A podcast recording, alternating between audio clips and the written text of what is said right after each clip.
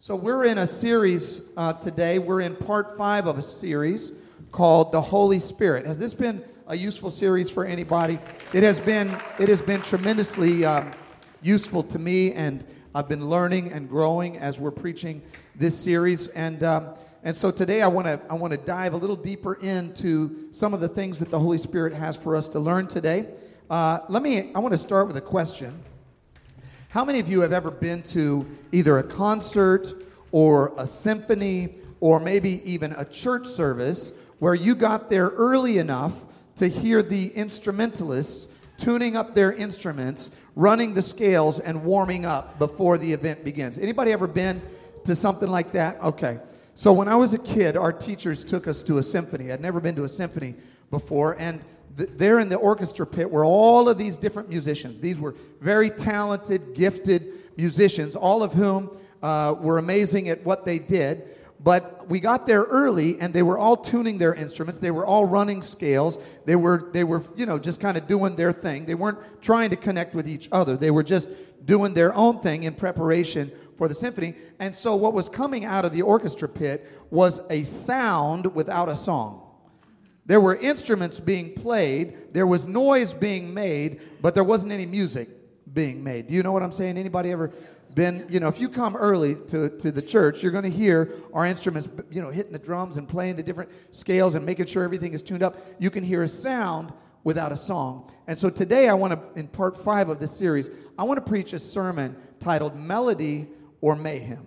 Melody or Mayhem.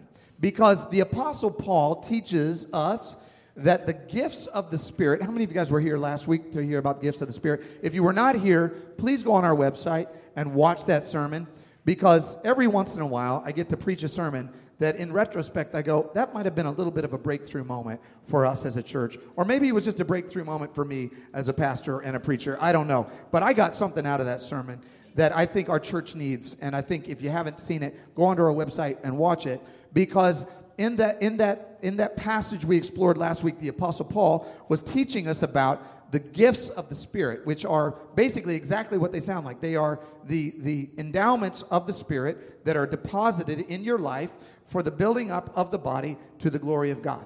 All right? That's what the scripture teaches us. In fact, throughout the scripture, we get to learn about the various gifts of the Spirit, and we see them listed in, in different parts of the scripture.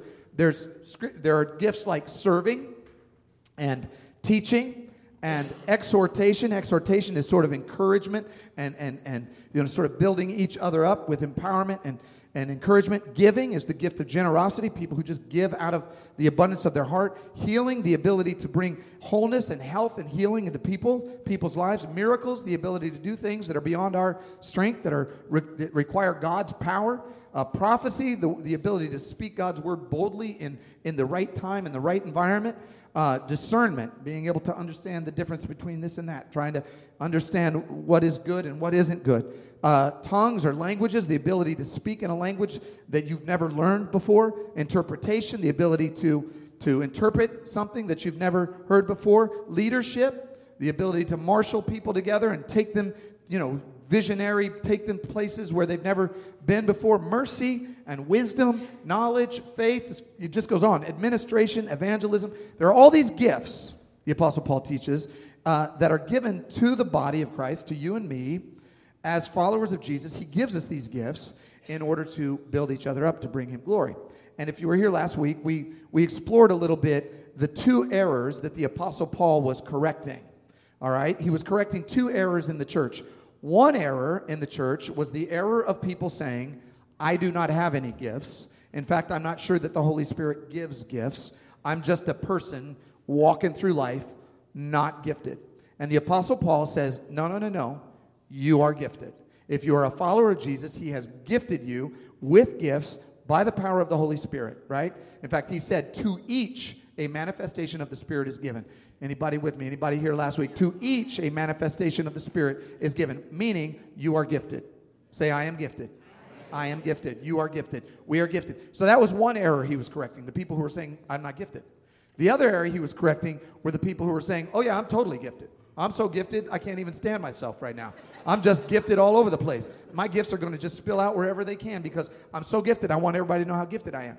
And to that crowd, he was saying, You are gifted, but for the common good. To each a manifestation of the Spirit is given for the common good. So he was trying to correct two different errors at the same time. And then, that was 1 Corinthians 12. Then, in 1 uh, Corinthians 13, he takes it even further because what he's really trying to teach us is that there's a purpose for our gift, and if we're not using the gift for the purpose for which God gave it to us, then it's just, it's like a symphony that's making noise.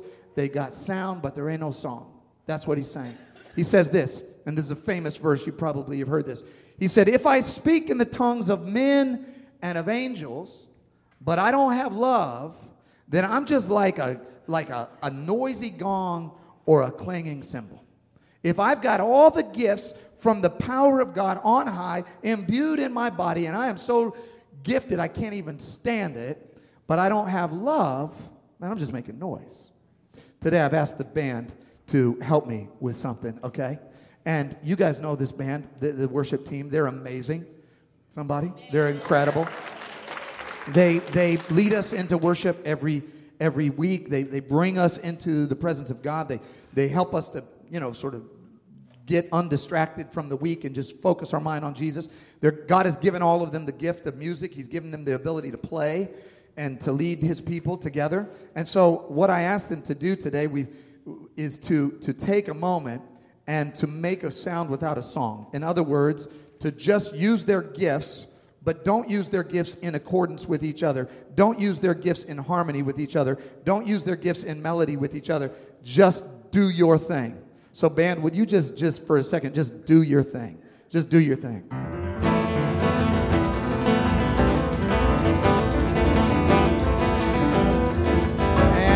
Five. Yeah. See, the problem, the problem with this band is that even when they're just doing that, they still sound pretty good, right? Thank you, band. Thank you. Can we hear it for the worship team? In some places, they call that jazz, somebody. You know what I'm talking about? Here's what the Apostle Paul is saying He's saying, if you use your gifts, but without love, you are making noise, but you are not making music. He said, if you use your gifts, if you are a person who is using the gifts that God gave you, but you're not using them in a way that communicates love to somebody else. You're not using them to bring uh, healing or health or something to somebody else. Then you are making noise without music. Now, I don't know, this church, I was telling the first service, here's the hard part about preaching this sermon today.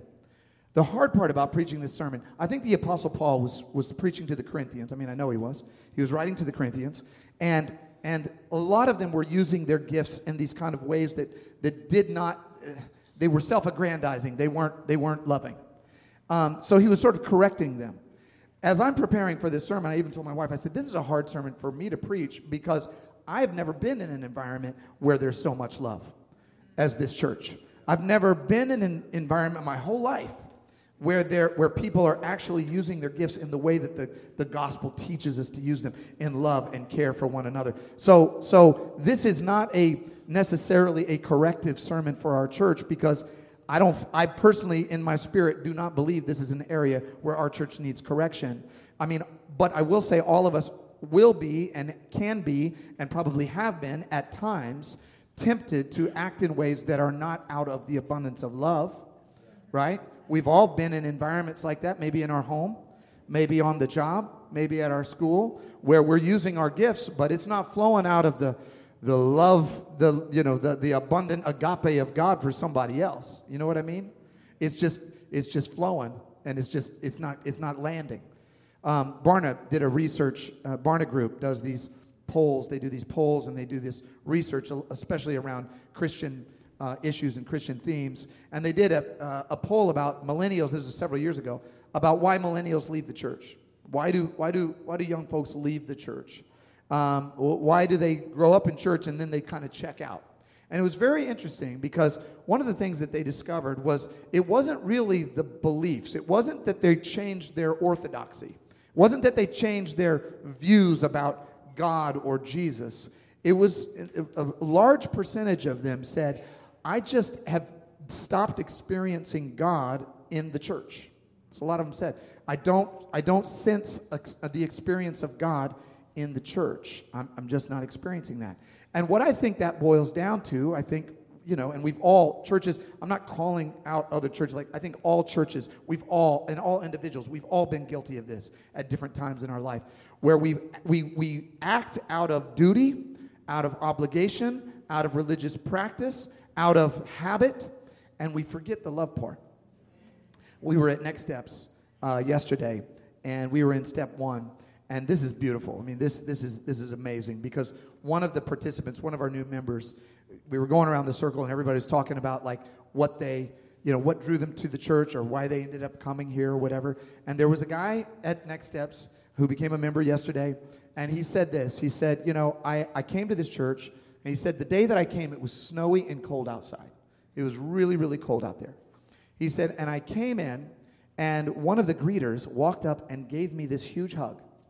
He said, I suddenly and immediately felt at home, and now we're joining this church. I was like, so wait a minute.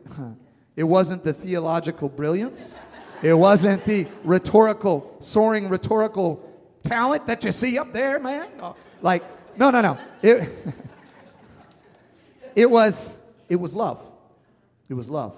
He experienced the love of God here and said, I want to be here. I want to I want to be a part of what God is doing. I want to do this. Because the Apostle Paul is saying, look, actually, it doesn't matter how talented you are, we are. It doesn't matter how brilliant we are. It actually doesn't matter how what how high of a level our abilities get to, spiritual abilities or, or any other way, our giftedness. What matters is love. In fact, he said this. He said, if I have prophetic powers, and if I can understand all mysteries, and if I have all knowledge. And if I, I have all faith so as to remove mountains, but I don't have love, I am nothing. Nothing. He said, and if I give uh, away everything that I have, I'm completely generous, and I deliver my body up to be burned. In other words, I'm a martyr for Jesus. I allow myself to be martyred for God. But I don't have love, I gain nothing. He said, it all comes down to what's going on in your heart. What's happening in your heart? If you're taking notes, write this down. Motive is greater than mastery. Motive is greater than mastery. How many of you know that you can actually you can actually you can actually be right and wrong at the same time? Every married person should have their hand up. Every single, every person with a friend, Every yeah, right? If if if you can be right and wrong at the same time, you can you can be in a discussion if that's what you want to call it, debate, argument with somebody, right? And you can be technically right, right? But you can be so wrong at the same time. In fact, let me just tell you this. There's a little tip. This is free. It's free for you. We have a marriage seminar coming up in a few weeks, but there's a free tip in advance. You can, if you ever get to the point where you're saying, I'm technically right, you've lost already. It's, it's, it's over. You're toast, okay? Right? Because you can be right in the, in the words that you're speaking, but your, if your heart is wrong, it doesn't matter how right you are. It just doesn't matter. In fact, this is what Jesus faced all the time. Jesus was always addressing religious folks who were technically right. They were actually doing things the right way, but their heart was so wrong. It was just wrong.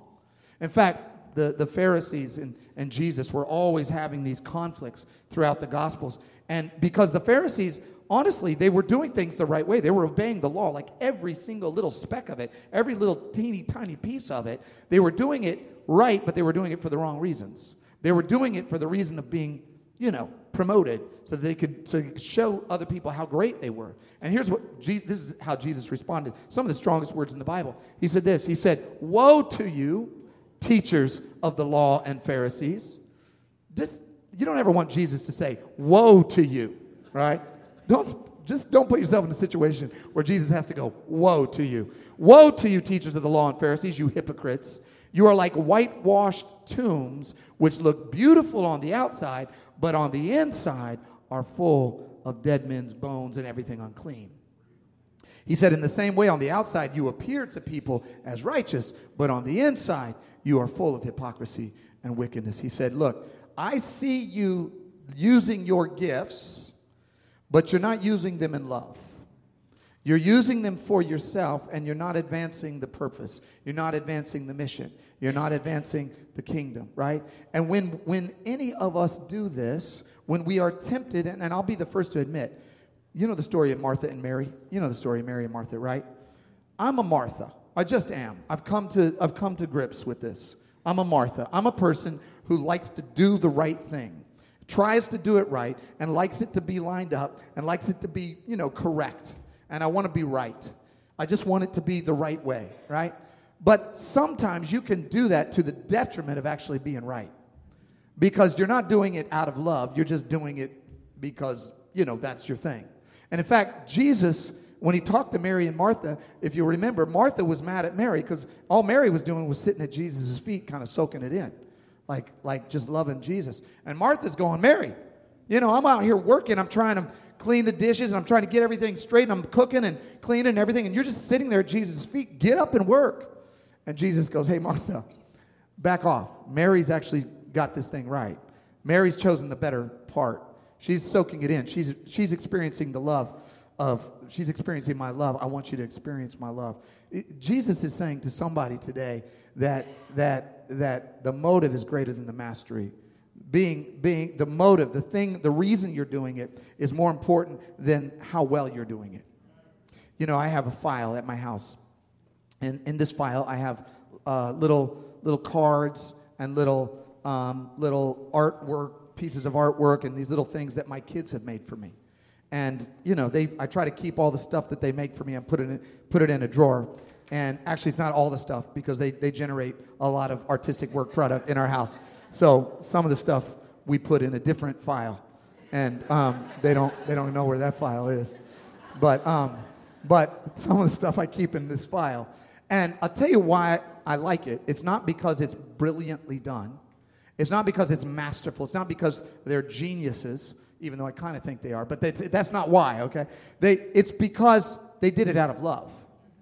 And Jesus is saying to somebody today, look, I, what I really want you to do is love me.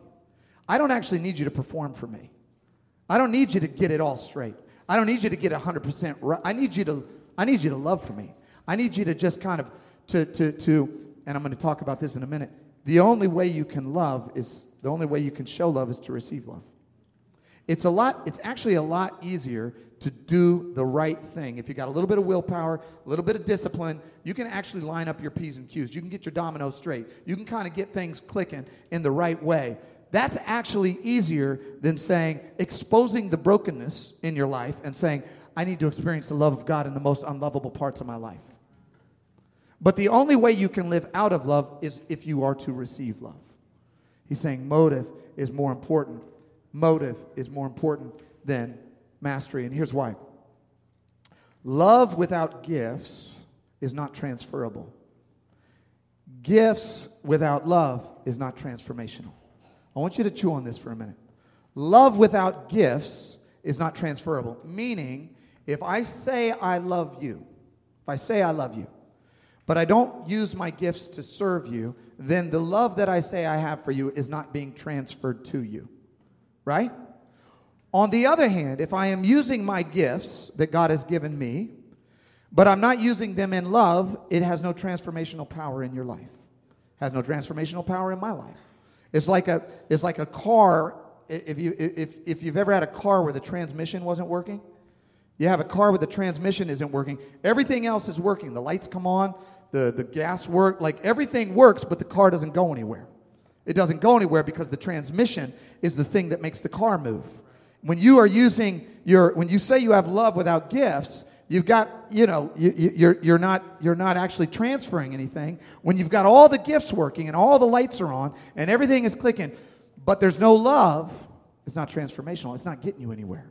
It's not taking you anywhere. And Jesus is saying, Look, I want you to experience. It's not that I don't want you to use your gifts, I desperately want you to use your gifts. Apostle Paul says, Look, pursue the gifts. Seek after them. I wish you had the gifts that, that I try to pursue. I, I wish that you would pursue it. Go after the gifts, but you got to do it, he says, in love. And here's why. Here's why.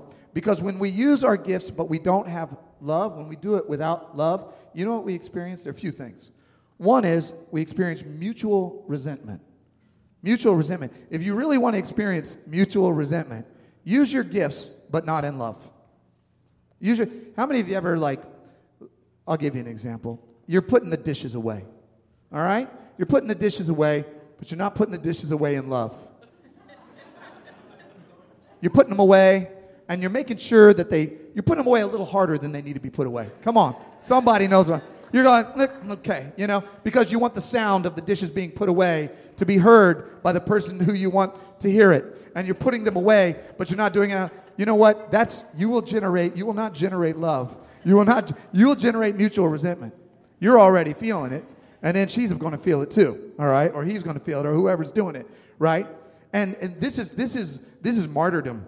This is when, you know, somebody's doing something for you, but they're not doing it out of love. And you're like, hey, you know what? Come down off the cross. We need the wood, all right? Could you just not be a, thank you, not be a martyr right now? Because if you're going to do it like that, then I don't even want you to do it. I'll do it. Somebody, is anybody? Are we just out there in the wind today? All right, mutual resentment if you're, if you're serving without love. The other thing that you're going to experience is emotional burnout. If you're serving but not out of love, you're going to burn yourself out. And this is something that well meaning, well intended people do all the time. Religious people like you and me, we do this. In fact, I love this is, this is reality. Our church has been a haven for people who have experienced emotional and spiritual burnout in their life because they have been trying so hard to do the right thing over and over and they're trying to do it either out of duty or out of guilt or out of shame or out of you know religious kind of you know tradition. And they and, and they find that eventually what happens is they're burnt out. They don't even know why they're doing it anymore. And they're just wiped out. They're tired. They're exhausted. And praise god we are a place where they come. I've had many conversations like this. Hey pastor brent yeah I'm totally burnt out on church and life and spiritual things. And I just want to sit and be just, just, just, I just want to sit for like a year and not do anything. And I'm like, come on, brother. Come on, sister. Just sit and receive what God has for you. Because it, you will burn out if you are serving and it's not out of love. It, it, it, will just wear you out. It will just tire you out, right? So we experience mutual resentment, emotional burnout, and we also, we also just experience mediocre outcomes anyway. You know what I mean? Like when you're doing, like somebody's serving you, but you know they don't want to be doing what they're doing. You know what I mean? Or you're you're doing it and you really don't want to do it. You're not doing it out of love. Anybody ever been to the motor vehicle department? Anybody? Anybody? you know, I got nothing but love for the DMV. But like, you know, a lot of folks just don't want to be there. You know, they don't want to be there.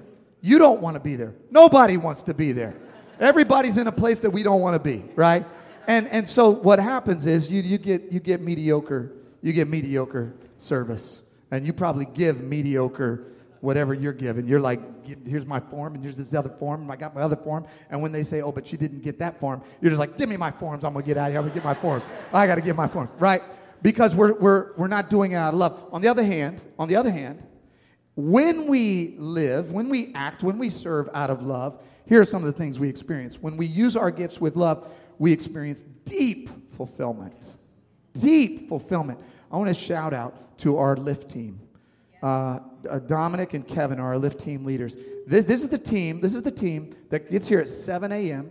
Uh, every Sunday, and they clean everything up. They, they, they get all the cigarette butts off the sidewalk. They clean everything. They have they just they do it all. They get it all set up, and then after service ends in t minus oh my gosh, just a few minutes, then um, and then they'll, they'll be breaking all this down. They'll be breaking it all down. That's why, that's why I always end on time. Right, brothers? That's why I always almost end on time. And, um, and, and here, here's the thing. The other day I went up to the family center. It was on a Sunday. And I was going up to next steps. And they were in the, this area called the escape room up there. It wasn't that they were trying to escape. They were just, that's the name of the room. So they were up in the escape room.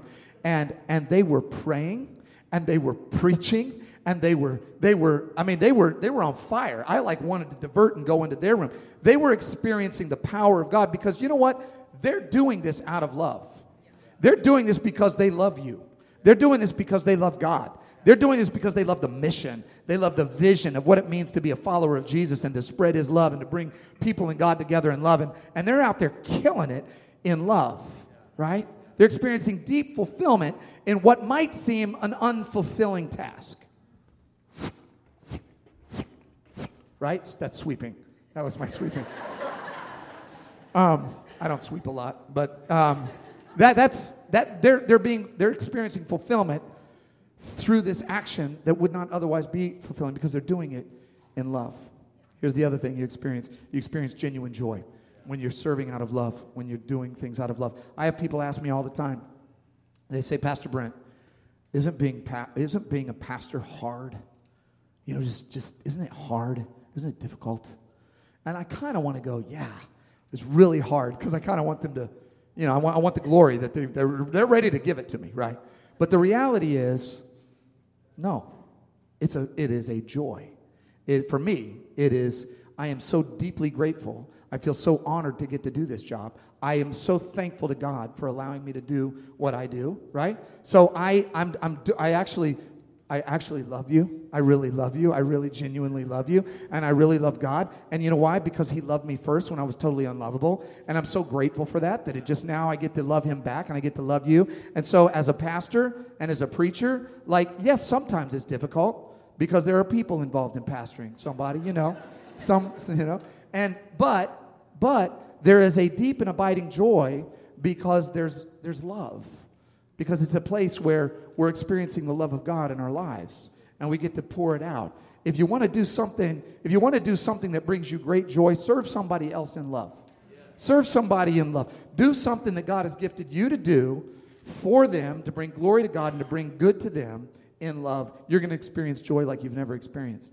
And the other thing you get out of this is true excellence. You end up actually you end up actually excelling at the thing you're doing because you're doing it out of love you actually do better, right? So true excellence doesn't mean like, oh, perfection. What it means is you, you notice things. You notice what needs to happen. And so you do things because it needs to happen because you love the people you're serving. That's why the guy that joined our church yesterday got a huge hug from somebody because that somebody was looking at him and going, that dude needs a hug. That's excellence, right? That's because it's love. It's just pouring out in love. There's a show on Netflix and it's called uh, Seven Days Out. I don't know if any of you have seen this. I've only watched two episodes. Second episode is of a restaurant. It's called 11 Madison Avenue. They're getting ready to open in seven days. So they're getting ready. You know, they're getting all, all the things lined up to open this New York restaurant. It's supposed to be the best restaurant. It's being reopened. It's supposed to be the best restaurant in all of the world, according to the people who gauge the restaurants in all of the world, right? So they get, they're the best. And it's so fascinating to watch how meticulous and how excellent they are. They have this one thing that it blew my mind. They're putting the plates down on the table, and all of the plates have the brand of the plate on the bottom of the plate, okay? They're putting the plates down on the table so that the brand is right side up, but on the bottom of the plate. So, like, in other words, nobody's ever going to see that, right? But they're so, that might be too far. They might have gone too far. But they're so intent on it being excellent that they're lining the plate up. They're doing things that you and I would never, ever notice. They're so dedicated to excellence because they love it. They love the people that they're feeding. They love the food that they're serving. They love the opportunity to be a part of this. They love creating environments and atmospheres where people can come and have a great time and experience, you know, joy with each other. They love it. If you want to do something in life that matters, do it with love. Because doing it with love actually gives you these results. It, it, it, it turns out that when we act in love, when we do things in love, it transforms the things that we do. It make, takes them from the mundane to the glorious because we're doing them in love. Here's how it happens, and here's the last thing I want to say. Because love promotes spiritual health in you, and it, and it promotes genuine harmony with others. When we do it in love, when we serve in love, when we honor other people in love, when we experience love and we give love, I'm going to have the band help me out with this. When we do it in love, it creates spiritual health in us. You actually grow when you serve other people in love. You grow. Your health, your spiritual health expands. And it creates harmony with other people. You know why? The Apostle Paul tells us in the next line. Here's what he says He says, Because love is patient. Right?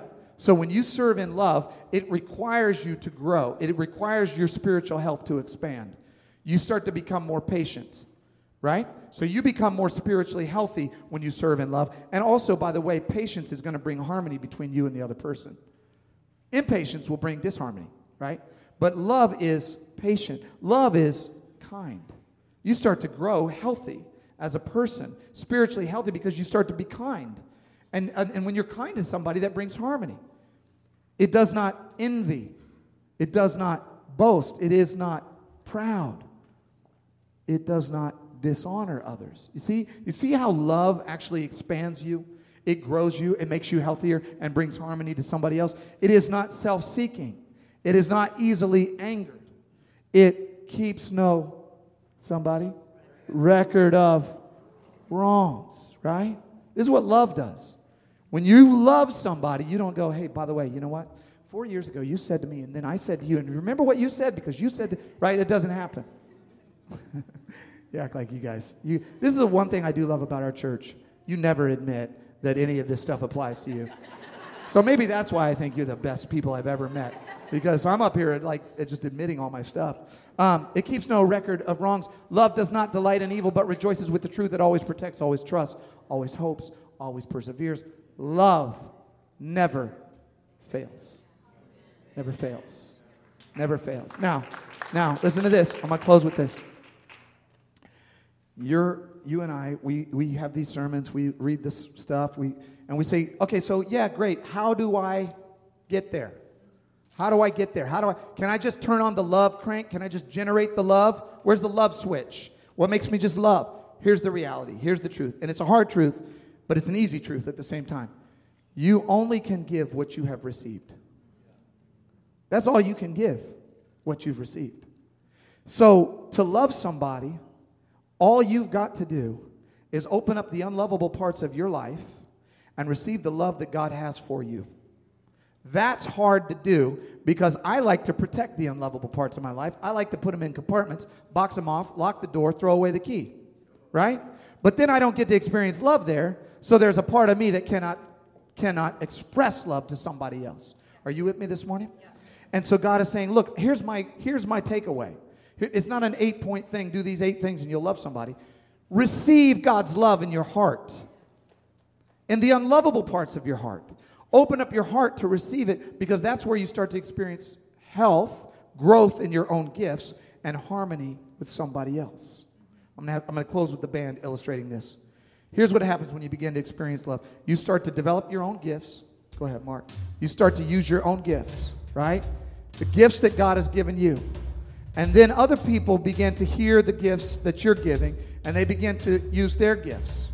And it creates a harmony, it creates a consistency. It, it goes from sound to song, it, it, it goes from noise to music. And then somebody else joins in. And they're now experiencing the love that you're giving and so now they're returning the love to somebody else. And then that person is now joining you and other people. And then there's love flowing and is creating a growth in you and is creating a harmony with other people. And now it's not an orchestra pit full of people doing their own thing. It starts to create a song. It starts, it's not a, a, a, a clanging cymbal and a resounding gong. It's a beautiful melody because all of the people are starting to use their love right? And use their gifts to love one another. Clarine, lead us a little bit in that song just to bring it through.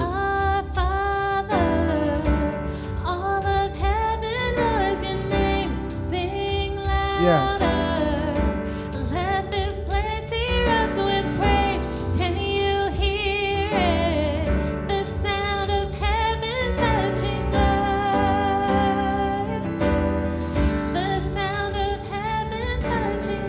So then, when people serve you in love, you're experiencing that love, then it allows you to use the gifts that God has given you to love somebody else, to serve somebody else. And pretty soon, it's not only transferable, it's transformational.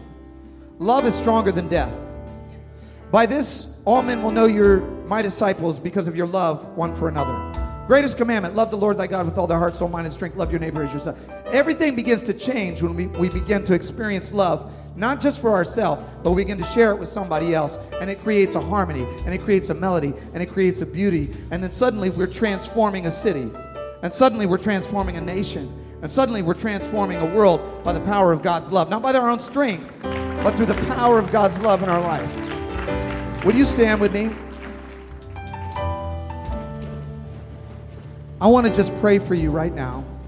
I want to pray, not that you will go out and, and, and do the 14 things you need to do in order to line up with God's word and that you'll get everything perfect. My prayer for you today is very, very simple that you would receive the love of God in the most broken part of your life. Because it's actually in your brokenness that the Spirit can pour through you and go to somebody else.